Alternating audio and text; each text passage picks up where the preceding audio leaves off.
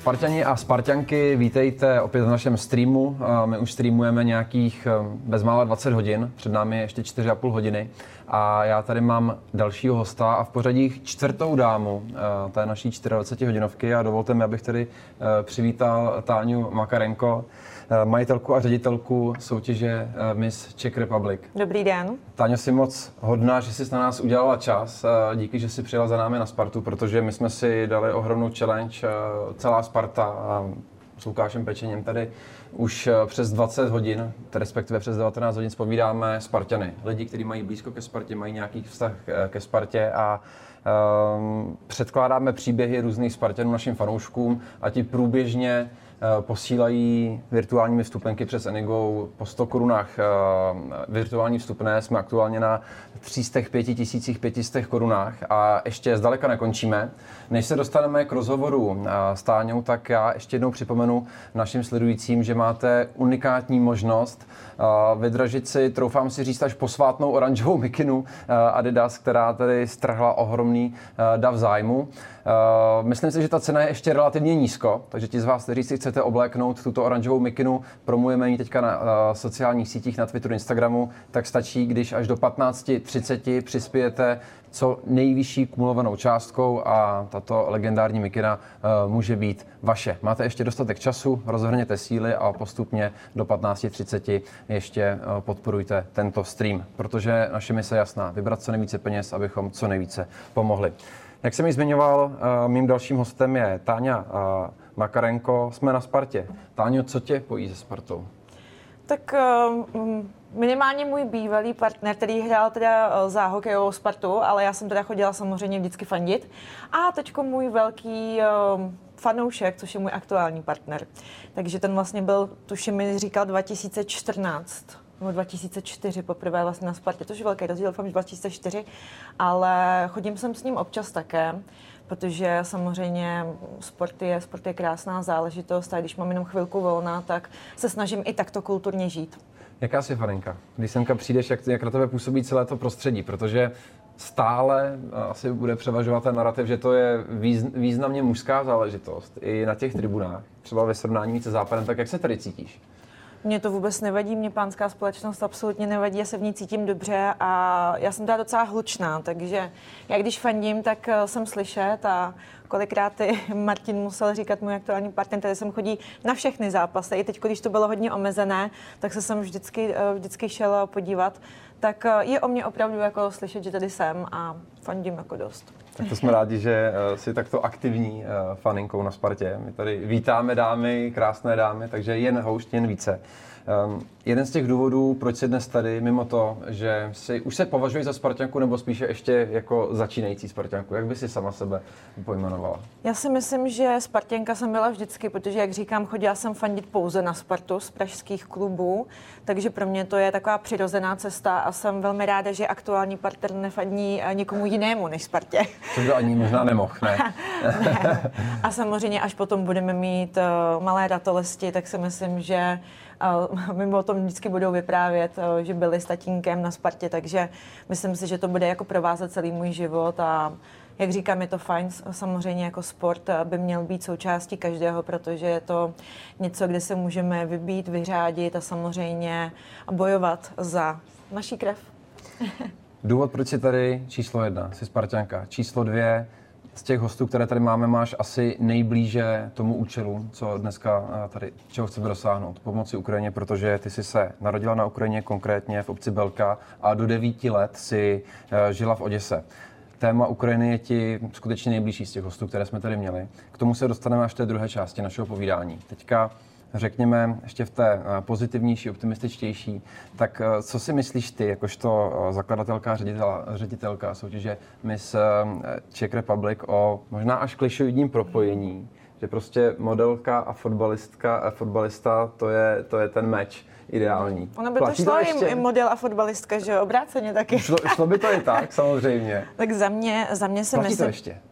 Um, teď už ne tolik, jako to bylo dřív. Já si myslím, že to bylo hlavně, hlavně kvůli tomu, že samozřejmě ty dívky přijeli z nějakých různých jiných měst a najednou v té Praze byly na akcích, kde byly veřejně známé osobnosti a mohly to být právě i fotbalisti, ať už hokejisti, fotbalisti, tenisti, nevím, prostě různé, různé sporty a byly samozřejmě ve skupinách eh, s veřejně známými mis, takže samozřejmě se asi potkávali na stejných akcích a proto asi tyhle ty spojení vznikly a vznikají. Teď bych řekla, že už je to trošku méně. Nevím, jestli je to kvůli tomu, že šly platy eh, sportovců dolů. nebo, nebo naše dívky jsou stále více emancipovanější a chtějí si samozřejmě tu svoji kariéru prostě mm, vydobít sami a chtějí spíše, než být partnerkami, protože být partnerkou sportovce znamená jezdit s ním po těch angažmách, když zrovna nebude hrát v České republice. A o to si myslím, že je to těžší. Takže ono potom budovat svoji kariéru je o hodně těžší, pokud jsem partnerka mm, mm, sportovce. Takže za mě, já když jsem byla partnerka sportovce, tak eh, jsem lítala všude možně prostě po Evropě, ale tím, že toho mám mnoho, tak jsme se viděli tak jednou za tři týdny. Takže možná i proto, teďko je to méně, než tomu bylo dřív a vybírají si ženy, mis, modelky, podnikatelé nebo stejně staří a vlastně můžou být i jejich partneři, kteří stále studují, že už to není takové, že chtějí být pouze po boku sportovce a jezdit s nima na ty jejich lokace, kde mají sezóny. No. Takže možná i kvůli tomu, že ty děvčata chtějí svoji vlastní kariéru. Kdo koho víc přitahuje nebo přitahoval? Spíše pádili ty sportovci, fotbalisti za modelkami, anebo to bylo naopak, že ty modelky pádily za sportovci? Jestli se to dá říct, jestli tam byla nějaká převaha v tomto vztahu? Strašně asi individuální, subjektivní záležitost každého jako vnímání. Někdy může říct muž, že žena ho mm, s uzurpovává, píše neustále zprávy a volá. Někdy to zase může být vnímaný z té strany ženy úplně naopak. Já jsem slyšela různé příběhy, takže za mě si myslím, že sympatie vždycky musí být z obou dvou stran a pokud by nechtěl ten muž, tak samozřejmě by k tomu ani nedošlo, nebo i obráceně. Takže si myslím, že primárně asi muži většinou loví ženy, takže asi vždycky Platí si... v tomto případě. A vždycky si najdou to telefonní číslo na konkrétní ženu, kterou si vyhlídli a která se jim líbí. Myslíš se, že se hrálo i v tom, že se třeba tyhle ty eh, dvě skupiny takto přitahují modelky a sportovci, to, že mají nevím, jestli podobný životní styl, ale uh, důležitá témata u těch úspěšných jsou, že hodně cestují, že mají uh, velice unikátní časový plán těch dní, který se musí přizpůsobovat mnoha aktivitám mm-hmm. a vlastně oba dva jsou na tom tak nějak podobně, že je tam hodně toho cestování, nějaká ta časová nezávislost.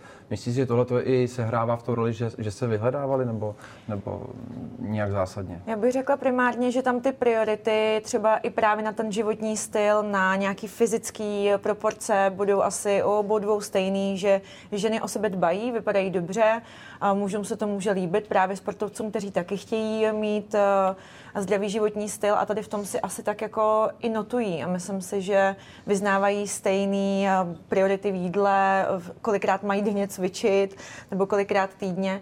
Takže to, to bych řekla, že tohle je může spojovat. To, že budou společně cestovat, je jedna věc, ale pokud by cestovali každý zvlášť, tak ten vztah nemůže fungovat. Takže to, že se eh, dívka jako modelka bude živit v zahraničí modelingem, tak asi by nešlo úplně, aby spolu teda fungovali, když on bude zase někde jen v zahraničí.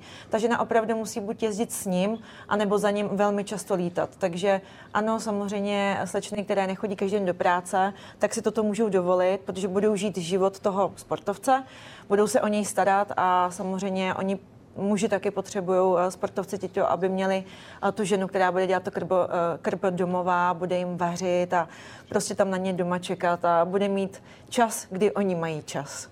Já ti jakožto muž Spartan děkuji za rozšíření obzoru, protože tohle je pro nás taková oblast, kterou my fanoušci ne tak často, není pro nás tak často informačně saturována, ale mm, pojďme do té druhé části, která logicky není tak veselá. Jak jsem říkal, ty jsi host, který má zdaleka nejblíže tomu dění, které se odehrává teďka na Ukrajině. Devět let eh, si žila eh, v Oděse. Mm, jaké máš stále ještě teď pojítko k Ukrajině v, ten, v, tento, v tuto dobu, tyto tři týdny, šílené tři týdny?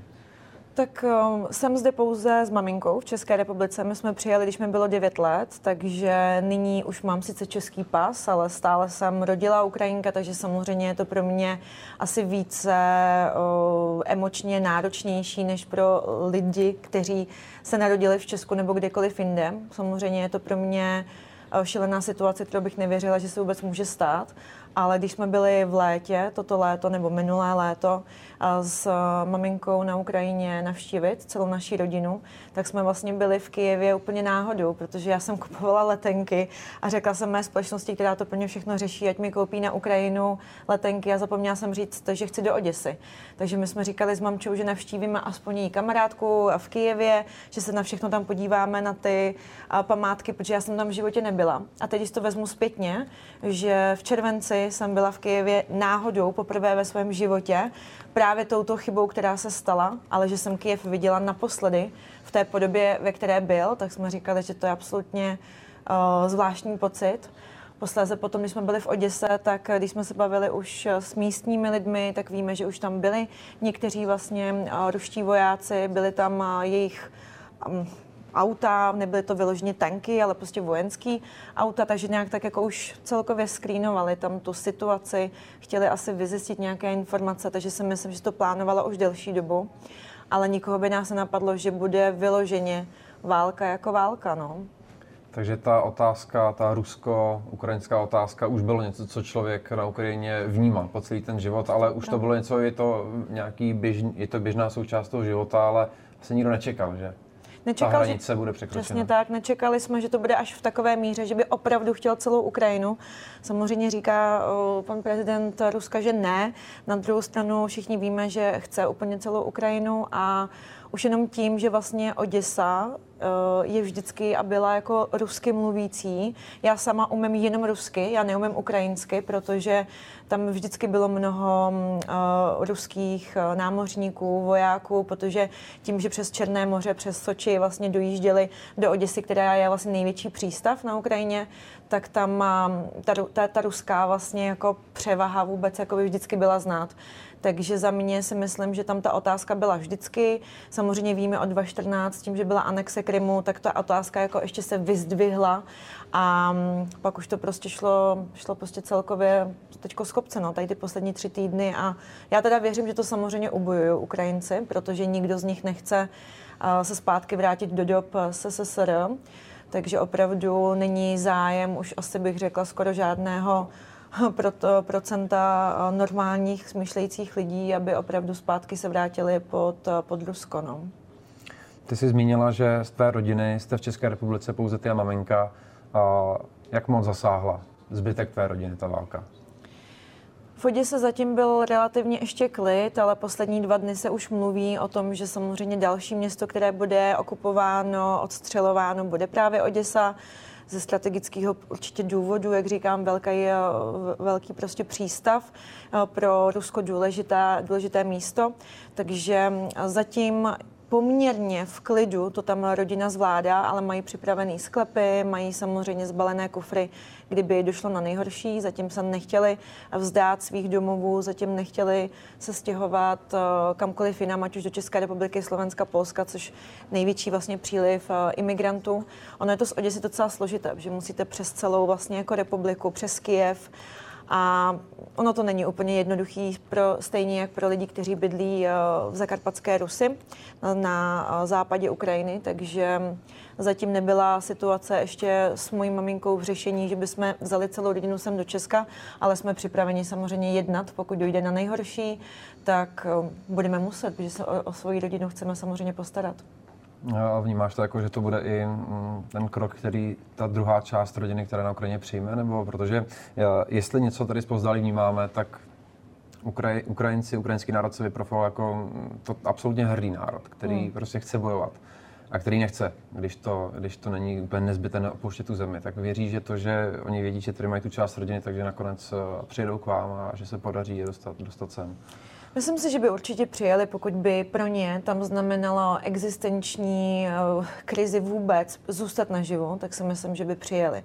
Pokud by se samozřejmě uh, věc uklidnila a nedej bože, prostě by se to dostalo ve smyslu prostě Krymu, že sice tam žijí Ukrajinci, ale všude prostě na úřadech jsou je, je, jsou ruští prostě lidé dosazený, tak možná by tam i zůstali. Já, já sama nevím, jak úplně samozřejmě smýšlejí oni, ale dle toho, co nám říkají, dle toho, co mi říká maminka, když s nima telefonuje, tak oni prostě už mají nějaký i věk na to, že jim se prostě nechce celý život měnit. Takže těžko říct, no myslím si, že tak jako chtějí právě i patrioticky prostě zatím vydržet a zůstat a bojovat za tu Ukrajinu a, a jsou velmi optimističtí v tom, že doufají, že Ukrajina vyhraje.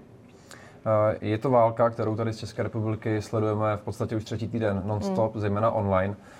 Um, Samozřejmě v rámci Ruska velké téma dezinformace, dezinformační profilace toho, jak vypadá ten konflikt na, na Ukrajině. Z té druhé strany vnímáš tu míru komunikace ze strany Západu jako ryze objektivní, nebo to může být i trochu zkreslené podle toho, jaký máš informace i přímo, i přímo z Ukrajiny? Jestli tady možná jsme, to není prezentovaný tak, že hodně optimisticky. Hodně optimisticky. Je, je, je, určitě, protože samozřejmě v tuto chvíli uh, největší věc, která je potřeba vždycky v těchto situacích, tak uh, zůstat optimistický a věřit v něco. Takže si myslím, že tímto se dává velká naděje Ukrajiny, velká naděje pro všichni žijící tam a lidi, kteří museli do války jít, protože tam je samozřejmě spoustu i a už dobrovolníků a já sama tam mám tátu, bratra, všechny vlastně mý bratranci, to znamená synové mám jiných bratrů, takže všichni vlastně už jsou díky mobilizaci ve válce a potřebují naději, potřebují samozřejmě pozitivní nějaké zprávy, takže celkově Ukrajina ve svých médiích to hodně pojímá optimisticky. My zde eh, na západě od Ukrajiny eh, jsme optimističtější než, dejme tomu, v Rusku, co se píše, to je jasný, ale zase to trošičku korigujeme než tomu, co se píše na Ukrajině. Na Ukrajině opravdu jsou ty média velmi optimistický a i tady v Čechách je to dle mě, ta realita je trošičku trošičku méně jakoby optimistická. Nechci říct úplně, že bychom měli být skeptický, to samozřejmě ne, protože já si to přeju a taky se snažím být optimistická, ale určitě, určitě je to dáno tím, že chceme, aby vydrželi, chceme, aby bojovali dál. Ten konflikt je nesmírně blízko, ale zároveň možnosti, jak můžeme pomoct eh, Ukrajině, Ukrajincům, jsou stále relativně omezené. Eh, jaké cesty pomoci vnímáš, že jsou ty, směřují tím správným směrem, jak nejlépe pomáhat? A jak Češi pomáhají podle tebe? Tak myslím si, že úžasně. Teda to tam musím jako říct, že jsme vybrali, jak jsem četla, rekordní počet financí, což je úplně krásná zpráva a jsem za to ráda. Samozřejmě jedna věc je vybrat peníze, druhá věc je potom přijmout všechny ty Ukrajince tady a chovat se k ním nějak, aby prostě všichni měli tady prostě práci a děti prostě byly spokojení s Ukrajiny tady ve školách. Takže je super, že jsme zatím pomohli finančně, pomáháme humanitárně, co týče různých sbírek, opravdu vím, že toho je vybráno strašně moc a už vlastně není ani potřeba, co se týče oblečení a těchto věcí vybírat dál. Samozřejmě dneska je potřeba hlavně pro děti vybírat, pro matky samoživitelky, léky a tak dále. A finance si myslím, že jsou dneska asi už teď primární, nejdůležitější, protože my potřebujeme vybrat co nejvíce financí, aby jsme samozřejmě zajistili jim minimálně nějakou kvalitu života, která by byla aspoň v nějaké normě, protože už nemůžeme samozřejmě ubytovávat v hotelech, nemůžeme je ubytovávat někde, kde nás to bude stát spoustu peněz, takže čím víc peněz vybereme, tím samozřejmě potom kvalitnější uh, život můžeme tady těm imigrantům dát. Pokud si tady rozhodnou někteří z nich zůstat, tak samozřejmě potřebují nějak začít. Um, jaký si myslíš, že bude uh, ten, to predikovatelné chování Ukrajinců, kteří vlastně semka uprchli a ty kultury se nejsou tak tolik vzdálené? Uh, myslíš si, že bude jejich záměrem se co nejrychleji vrátit domů, když jen to půjde, a, uh, nebo tady třeba zůstanou a jakým by mohly být přínosem? Protože častokrát čteme, že to je i v podstatě velká příležitost pro, pro Česko.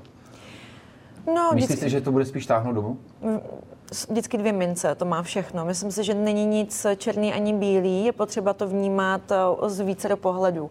Jeden pohled ze strany Ukrajince, který, který chtěl vždycky, dejme tomu někam na západ, kvůli pracovním možnostem. Víme, že tady spoustu je lidí, kteří zde pracují, posílají peníze na Ukrajinu, protože tam uh, ta míra financí, kterou můžou si za měsíc vydělat, je úplně jiná než zde a myslím si, že spousta z nich chtělo i dojet sem a pracovat a buď na to neměli koule, nebo prostě um, celkově prostě to nezvládli, tak dneska je pro ně tady nějaká příležitost, že můžou tady zůstat. Tak ti si myslím, že budou chtít zůstat, pokud přemýšleli nad tím, že by šli pracovat do zahraničí.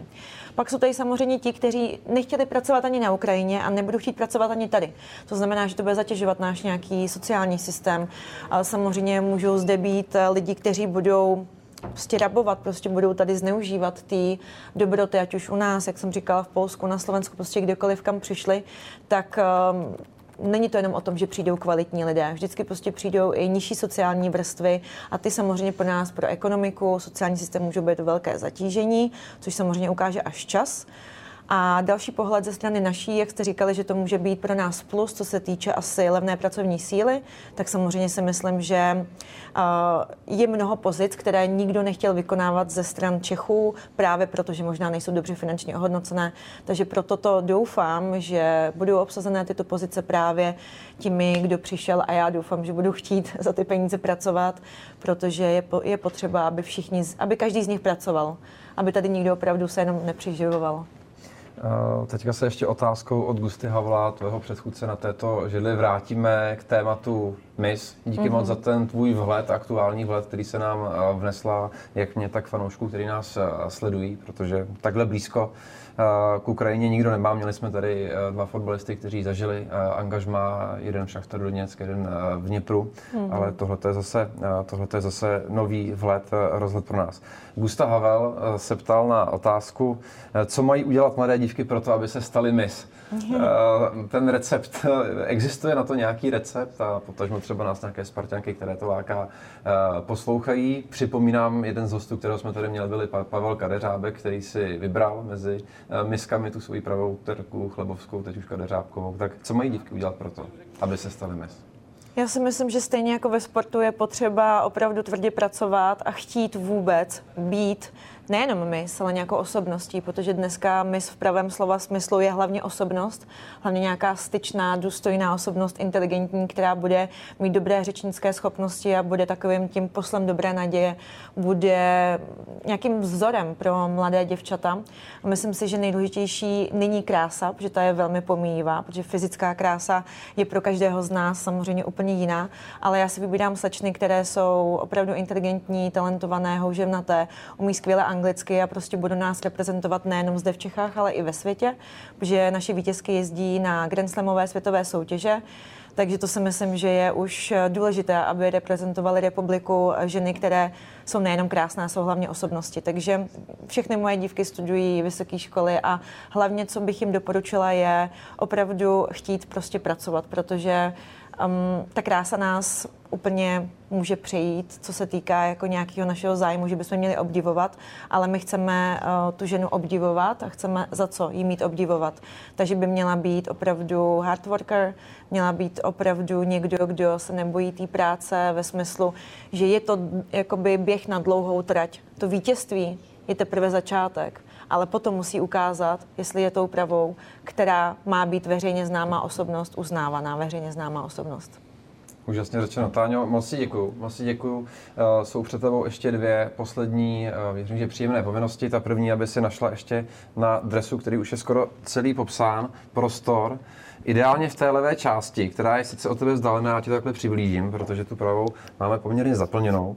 A tou druhou povinností je, aby si přispěla dotazem eh, na dalšího hosta, kterým bude další Spartan, Mikuláš Tuček, herní novinář a influencer. Co ty a hry? Počítačové. O, počítačové hry, to jsem naposledy hrála o Princes Perzie. Ještě snad na disketě. Takže tak. Eh, bohužel na to nemám čas, nebo máme doma PlayStation, ale tak to, ani to jsem zatím nevyzkoušela. tak můžeš využít prostor a zeptat se znalce uh, herního průmyslu uh, Mikuláše Tučka a na co by se ho zeptala? Tak například, která hra v posledním měsíci, no poslední době ho nejvíce asi zaujala, protože asi hraje hodně, pokud je to herní znalec, tak třeba mi dá nějaký tip, co by mě mohlo bavit. Tak naposledy to byl tedy Prince of Persia, tak uh, uvidíme, Mikuláši, co doporučíš uh, naší uh, čtvrté dámě, která přijala pozvání. Moc za to děkujeme. Táňo, ať se daří tobě, ale zejména té části rodiny, která je uh, pár set kilometrů dál.